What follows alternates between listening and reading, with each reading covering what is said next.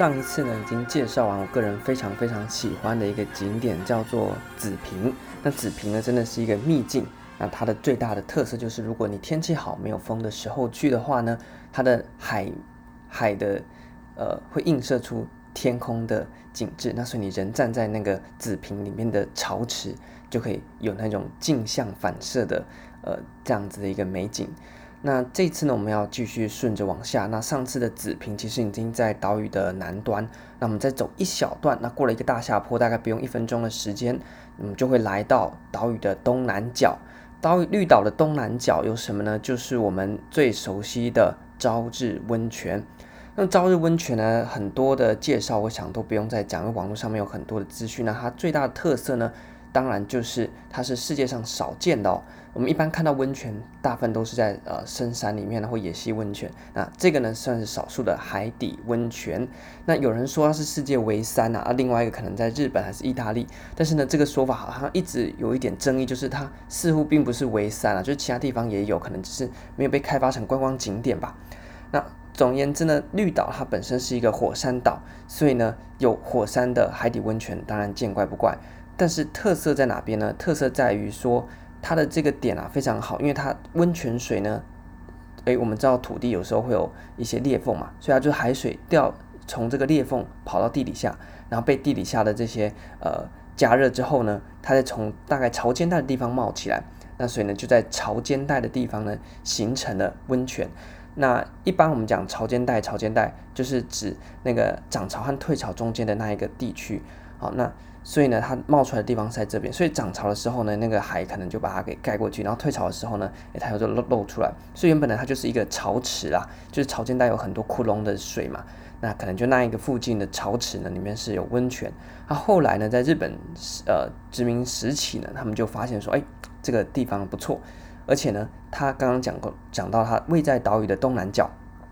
东南角什么意思呢？每天早上旭日东升的时候，哎呀，第一道曙光就打在这个温泉上面。那日本人很爱泡温泉嘛，所以呢，你想想看，一个非常美的景致哦。就是呢，你身体泡在暖暖的温泉里面，眼睛看到的是一片一望无际的太平洋。那这个太平洋呢，诶，一望无际，而且呢，清晨的时候呢，是有一点呃海风的凉爽啊，吹在你的脸上，那身体是泡在温暖的海水里面，然后呢，冒着蒸腾的一些水蒸气，那这时候你就可以望着旁边，是一个美丽的海岸线，那在后面呢是岛屿的绿色的山丘，那这时候呢，在呃太阳准备上升的时候，我们的天空已经泛起了那种非常漂亮的鹅黄色，慢慢把原本是暗紫色的黑夜呢给划破了，那慢慢的你泡着温暖的温泉，那吹着。这个清晨凉爽的海风，那这时候旭日东升，缓缓的从眼前的太平洋尽头慢慢升起，那伴随着呢是海浪的浪潮声，以及呢早上啊，我们早上的绿岛那边呢都会有一些虫鸣鸟叫，真的是非常大声那一种。好，那就在这样的景致底下，你去你想想看，这是一个非常绝美的一个呃体验哦。那所以在日本时代呢，就是把它取名叫做旭温泉，旭日东升的旭，旭温泉。好，那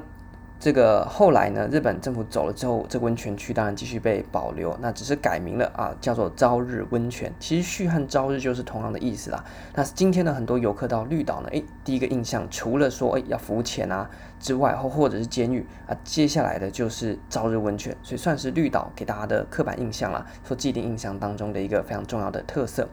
那今天呢，我们的朝日温泉啊，它是采取 ROT 的方式交给民间去。经营哎，我们讲到这个，我们就可以延伸哎，但是大家不用紧张哦。我们这个讲 ROT 啊、BOT，这是我们会放在行政学那边讲。我们这个频道呢，还是主要是在讲呃绿岛哈。那只是这个主题刚好是跟我们行政学有相关，所以呢，如果你呃本身是考生，然后又有习惯听绿岛这边的节目的话呢，你可能刚刚就瞬间这个清醒哦，听到哈 ROT ROT。那考试也是很重要的一个主题，但是我们现在不讲 ROT，我只是告诉大家说，现在的温泉呢是由这个诶一般的民间业者来进行呃经营的啦。那所以他把整个园区呢弄得还算是蛮整洁干净的。那我们刚刚有提到说，它的温泉冒出的地方是在潮间带。那各位今天去泡温泉的地方，我把它分成三区。那第一区呢就是在呃岸上它有比较丰富的一些设施，就像我们一般去的呃游泳池一样，然后它有一些呃就是很反正就是做的很漂亮的啦，大家自己查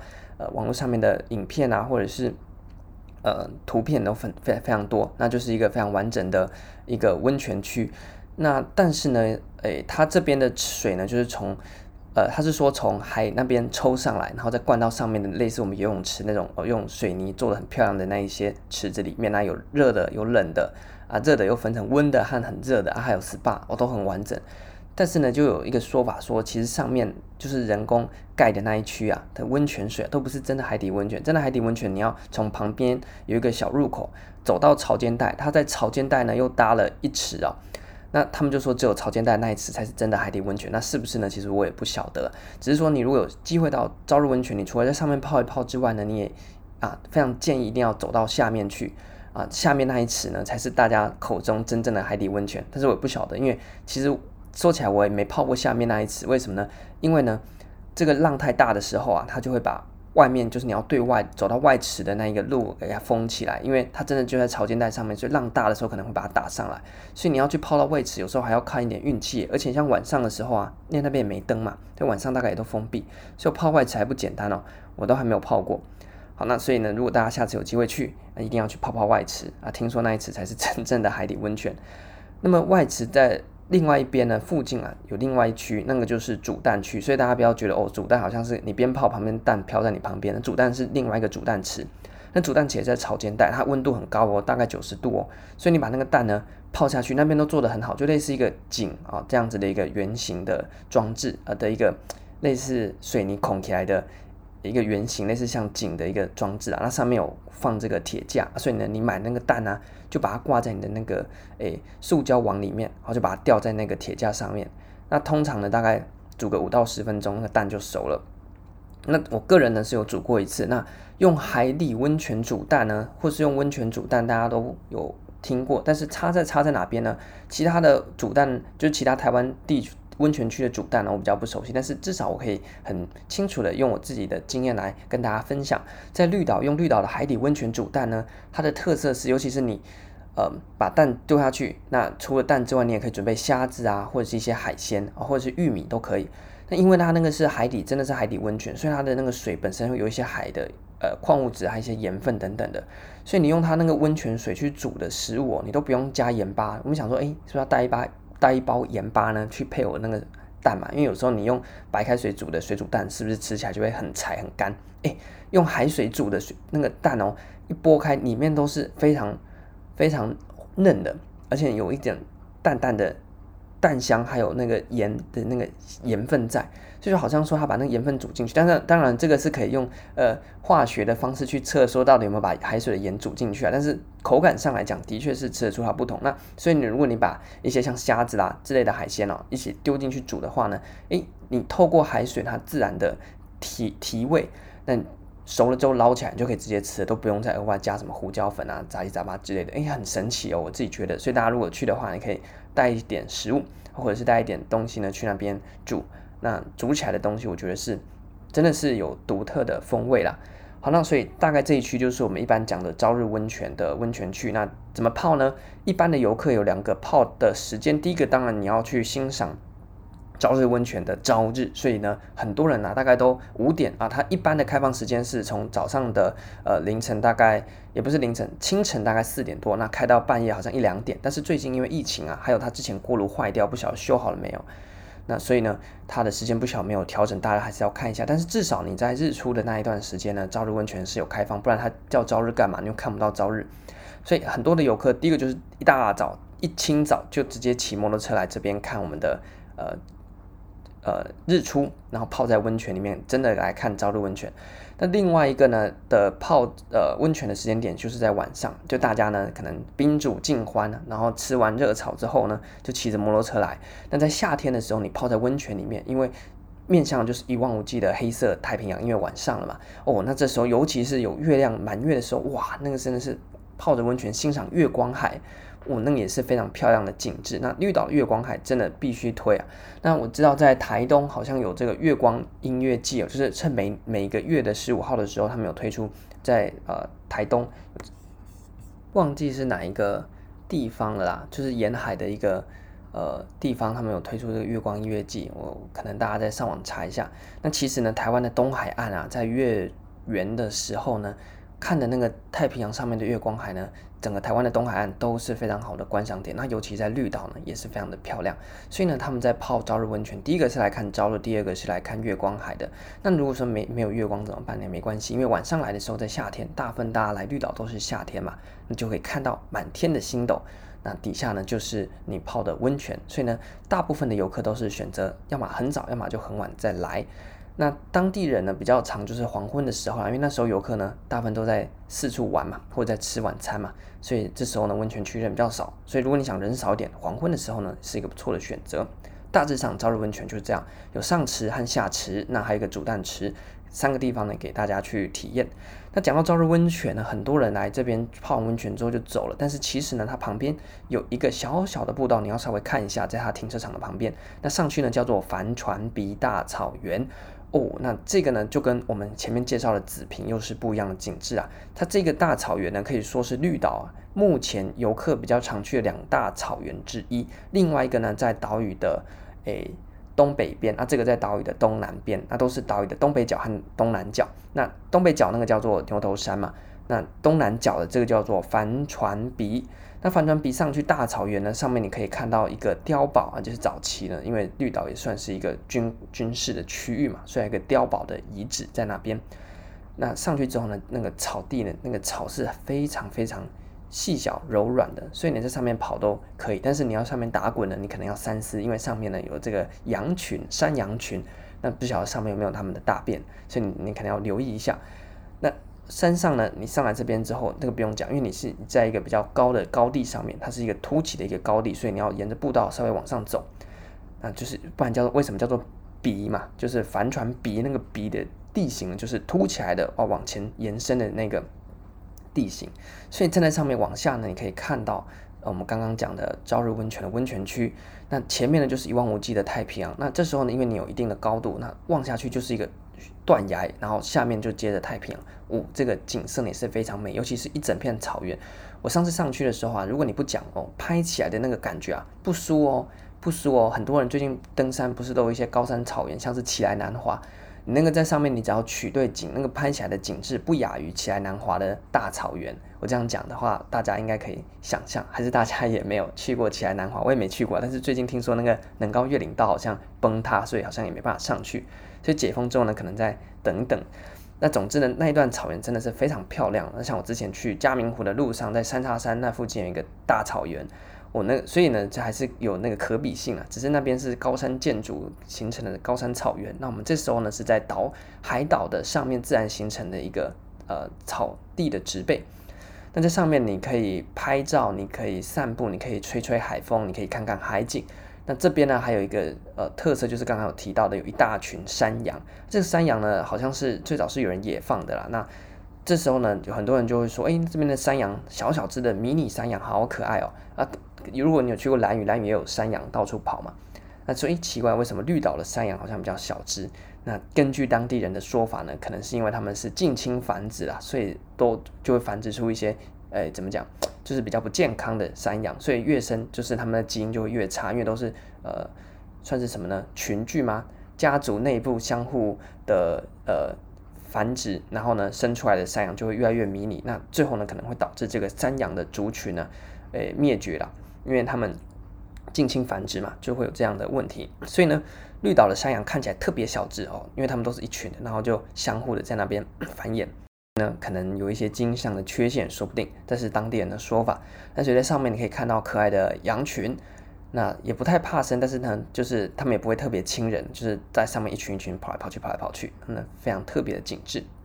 好，所以呢，你如果来到朝日温泉，千万要记得旁边有一个呃帆船鼻大草原可以上去。那帆船鼻大草原的下面就是朝日温泉的呃旁边啦。那底下呢，就有一个非常神奇的叫做黄海盗的黄金洞传说。相传呢，因为呃，我们讲一下为什么叫做帆船鼻。那帆船就是我们一般知道那个帆船嘛。那其实它原本叫做帆船鼻，帆船哦，就是冰族那个帆船哦。那还有另外一个当地居民啊，以前的称呼叫做这个滚锥滚锥北的样子哦，滚水瓶，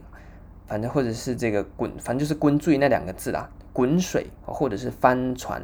鼻啊平啊，这个音很像，所以呢不确定。但是呢，为什么会有这个名字啊？就是因为这是在岛屿的，刚才讲过，它在岛屿的东南角。那我们岛，呃，我们的黑潮呢，就从岛屿的东边经过，所以说是黑潮撞到岛屿的时候呢的一个呃撞击点。所以在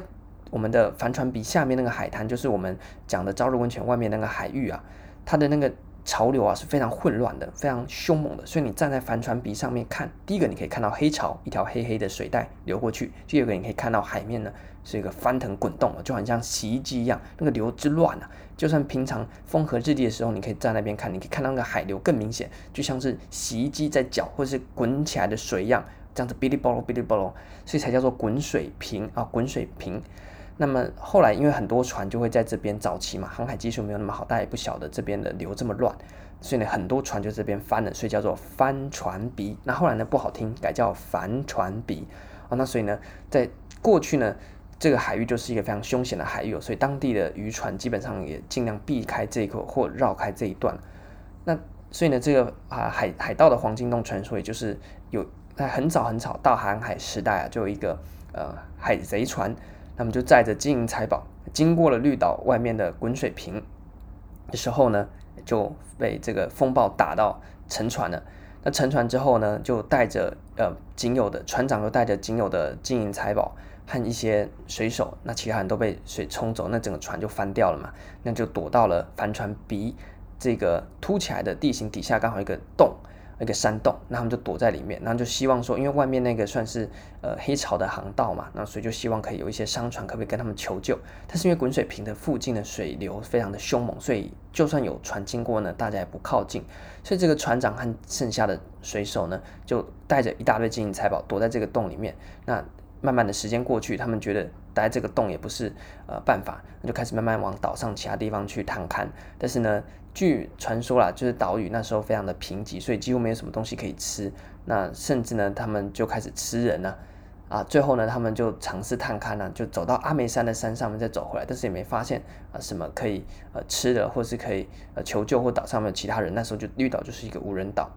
那所以呢，这样子岛上晃了一圈之后，发现啊，完蛋了，无人岛，然后没什么资源。那最后呢，这个船长和船员呢，当然就全员就阵亡在这个诶洞里面。那但是呢，这个人过世就算了，但是大家有什么好奇？就是说，哦，他们的金银财宝好像还藏在那个洞里面呢。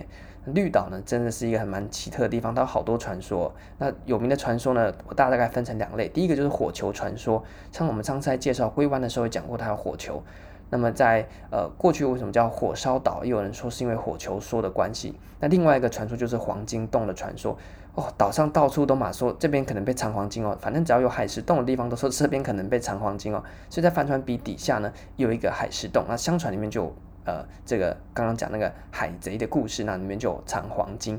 那我们今天上到这个帆船鼻大草原呢，有一个地方有个窟窿，凹下去的，那好像一个洞啊。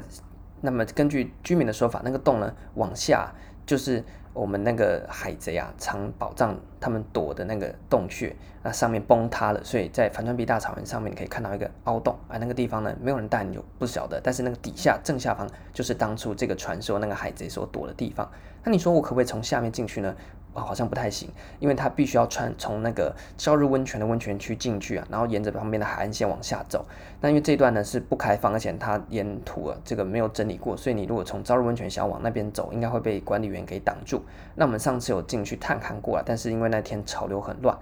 那所以呢就没有走到那个洞里面去，走在外面我们就折返了。但是那个洞确实是存在，只是最近好像听说崩塌了。那这个是少数我们在绿岛有黄金洞传说的地方。那诶。就在我们的很熟悉的温泉区，另外一个在燕子洞附近，但是那个也被填起来了啦。所以今天绿岛有藏黄金的黄金洞传说呢，似乎呢都没有一个是大家可以实际走进那个藏黄金的洞里面啊，你只能在外面看。那帆船鼻这边有一个，所以大家来的时候呢，你也可以来诶、看一下，来体验一下啊那那时候的一个感觉。那如果呢，我们刚才讲的这个海贼的黄金洞传说其实还蛮长的啦，那我刚刚只是把它简化。那如果你想要知道整个黄金洞传说呢，这一节顺便推荐大家一本书，它叫做《状元地》啊。那《状元地》呢是呃，我们绿岛在地可以说是第一本的小说。那虽然说小说，但是它其实我个人会把它定义成是一个魔幻写实类的小说。那是由这个李基兴啊，他是一个校长。那我们他是本身是绿岛人。这本书呢，就在描述李校长小时候呢，大概是五十年前绿岛的生活。那这本书呢，是他和他的儿子，那目前也是老师，他是李家栋老师。那他们两个合著的一本呃绿岛的小说，算是小说，但是它是以实际上。李校长他小时候在绿岛的生活为基础写的很多故事，那但是呢，在呃李李老师就是李校长的儿子李老师的笔下呢，写的是很魔幻写实，所以呢，既不会觉得很干瘪，很像一般在看人物传记，但是呢，又不会是完全脱离事实的。尤其是你来绿岛玩过之后，对那些地景啊，你有一定的了解，你读那本小说，你会特别的深刻，你会看到不一样的绿岛，就很像大家在读《复眼人》的时候啊，吴明义的《复眼人》也是很推荐大家去看。那你会熟悉，那个地方好像是我们的东部，好像是我们的花莲，好像是我们的台东。但是呢，有有我们现实的地方，又有一些虚虚构的地方。那我觉得，其实，在读《状元地》的时候，就有这种很迷人的感觉，所以非常推荐大家去读这本《状元帝》。那里面呢，就收录了我刚刚所讲到有关帆船鼻底下的诶这个黄金洞的海贼故事。那写的也是丝丝入扣，非常精彩。我觉得台湾有少数奠基在。确实发生历史上而改编写出来这么好的一个小说，觉得《状元帝》非常推荐大家。那谈到状元地呢，为什么叫状元地？诶，我们之后几集准备到了，因为它就在岛屿东边的一个地方。那我们之后呢会跟大家介绍绿岛的状元地。诶，听到是不是就很精彩？诶，那些要考国考的同学是不是现在又眼睛为之一亮？啊，状元地是不是应该要来朝圣一下呢？好，那这个之后呢，我们会再跟大家介绍。准备到那个地方了。好，那所以呢，这一集呢，我们就介绍朝日温泉以及帆船鼻大草原。那么有一点啊，我觉得还是可以跟大家讲一下，因为帆船鼻呢，晚上很多人刚刚不是讲说，大家就会晚上来泡朝日温泉嘛。那泡完之后呢，就顺便从旁边的帆船鼻的小步道走上去到帆船鼻的大草原上面呢，可以观赏星空，那是非常好的观赏点，因为它在地势比较高。然后呢，又非常的暗，所以你上去一定要带手电筒啊。那所以那个地方是岛屿东边离朝日温泉最近的一个观赏星星的地方。另外一个在牛头山。不过呢，根据啊这个岛屿东边有个叫大湖或是温泉村的居民啊，早期这个地方是鬼啊，或者是祖先，也就是我们泛称的灵啊所居住的地方。所以他们有个界限，就是大湖村那边是人居住的。那在朝日温泉这一个地方，帆船比这个地方呢，是灵啊鬼的境地。那阿梅山那边就是在更北边一点，那个是神的境地。所以呢，在岛上有一个神的住的地方，人住的地方和鬼住的地方呢，那各自不相干扰。那所以呢，诶，对他们来讲，帆船比这个地方或朝日温泉这个地方，基本上是他们晚上就是在五十年前，这一样是《状元地》那本小说里面写的。但是我说它是奠基在岛屿居民真实的生活嘛，所以对那些老一代的呃过山人，也就是所谓岛屿东边大湖或温泉聚落的人来说呢，这个地方呢，他们晚上呢，从小就大概五十年前的时候，从小是被告诫晚上不可以靠近的。那当然，今天已经被开发成温泉，所以晚上的时候呢，人也蛮多的。不过呢，就是提醒给大家，因为可能有些人对这个比较忌讳。那所以这个地方呢，早期的在在岛上呢，算是可能祖先啊，或者一些鬼啊、灵啊的聚集的地方。那所以呢，大家可以参考一下啦。那就一样跟大家做一个分享，那你可以自己去选择或自己去找寻资料。那想了解更多细节，可以去读《状元帝》这本书。那你去博客来应该都找得到，那非常好看。你可以去绿岛之前先看。但是你可能有些地方呢没有那么深刻，因为你没有到过那些地方。那你去绿岛回来之后呢，再看，感受又不一样。所以呢，这一次呢，趁这个机会，先推荐给大家看一看《状元帝》这本很好读而且非常好看的一本小说。那一样跟大家分享，呃，朝日温泉和呃我们的帆船比草原这两个景点。那下一次呢，我们准备要进到岛屿东边的一系列非常多的人文和自然的景观的介绍，那这一集呢，我们就介绍到这边，感谢大家聆听。